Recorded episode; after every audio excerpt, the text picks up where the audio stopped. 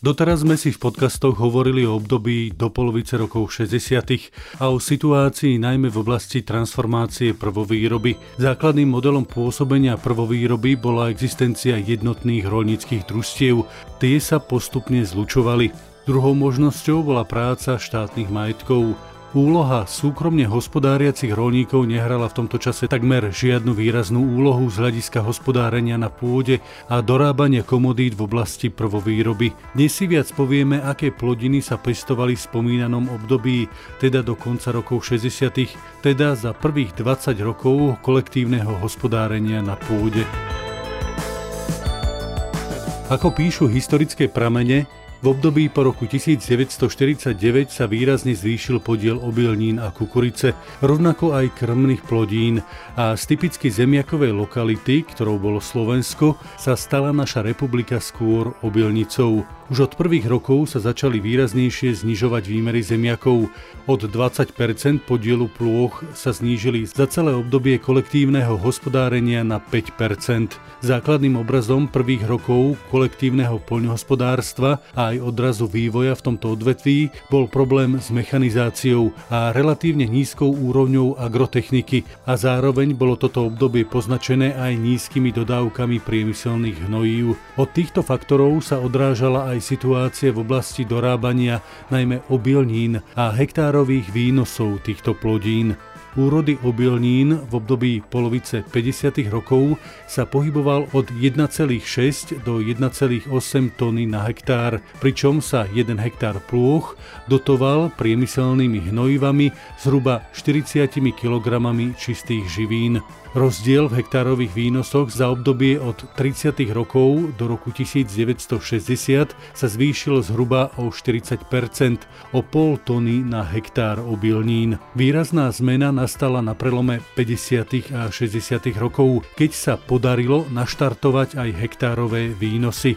A to vďaka tomu, že sa zvýšila aj dotácia priemyselných hnojív na 80 až 100 kg čistých živín, čo bolo v porovnaní s predchádzajúcim obdobím viac ako dvojnásobok. Na strane druhej sa v tomto čase postupne začali prejavovať aj pozitívne výsledky v oblasti prípravy odborníkov na rastlinnú prvovýrobu, keď v praxi začalo pôsobiť oveľa viac odborníkov už nových absolventov Vysokej školy poľnohospodárskej v Nitre.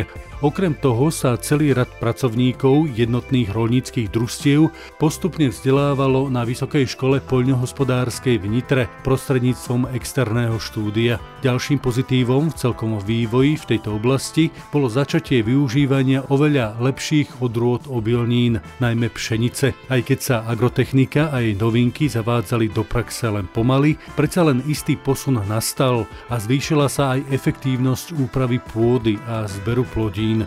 Tak sa podarilo v priebehu relatívne krátkeho času od zavedenia týchto opatrení zvýšiť úrody na viac ako 2 tony z hektára, čo bolo v porovnaní s obdobím 30. rokov takmer dvojnásobok.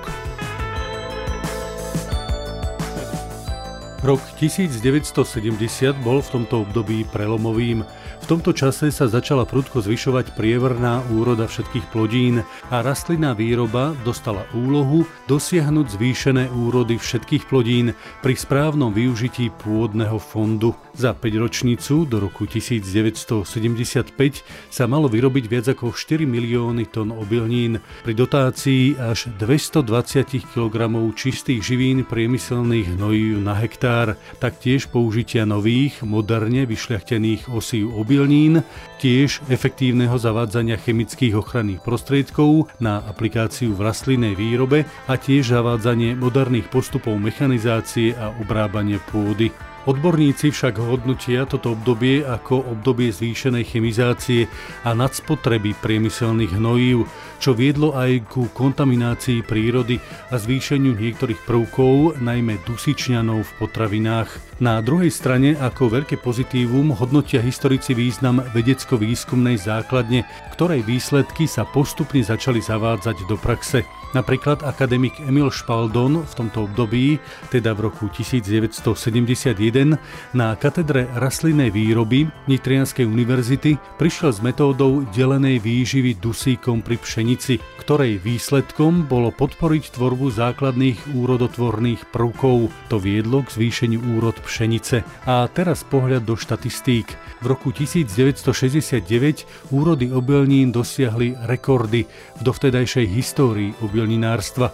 Pšenica 3,15 tony na hektár a jačmeň 2,93 tony na hektár. V 60. rokoch sa výrazne zvýšil aj export obilnín. Sladovnícky jačmeň sa práve v tomto čase stal výrazným exportným artiklom na celom svete a dodnes je známy v niektorých oblastiach. Československý slad mal na svetových trhoch výrazný podiel. Výraznú časť z neho tvoril slad zo Slovenska. Najmä v 60. rokoch z pohľadu obilnín sa plochy jačmenia zvýšili natoľko, že postupne začali presahovať plochy pšenice a v polovici 60. rokov to bolo zhruba o 10 tisíc hektárov jačmenia viac ako pšenice.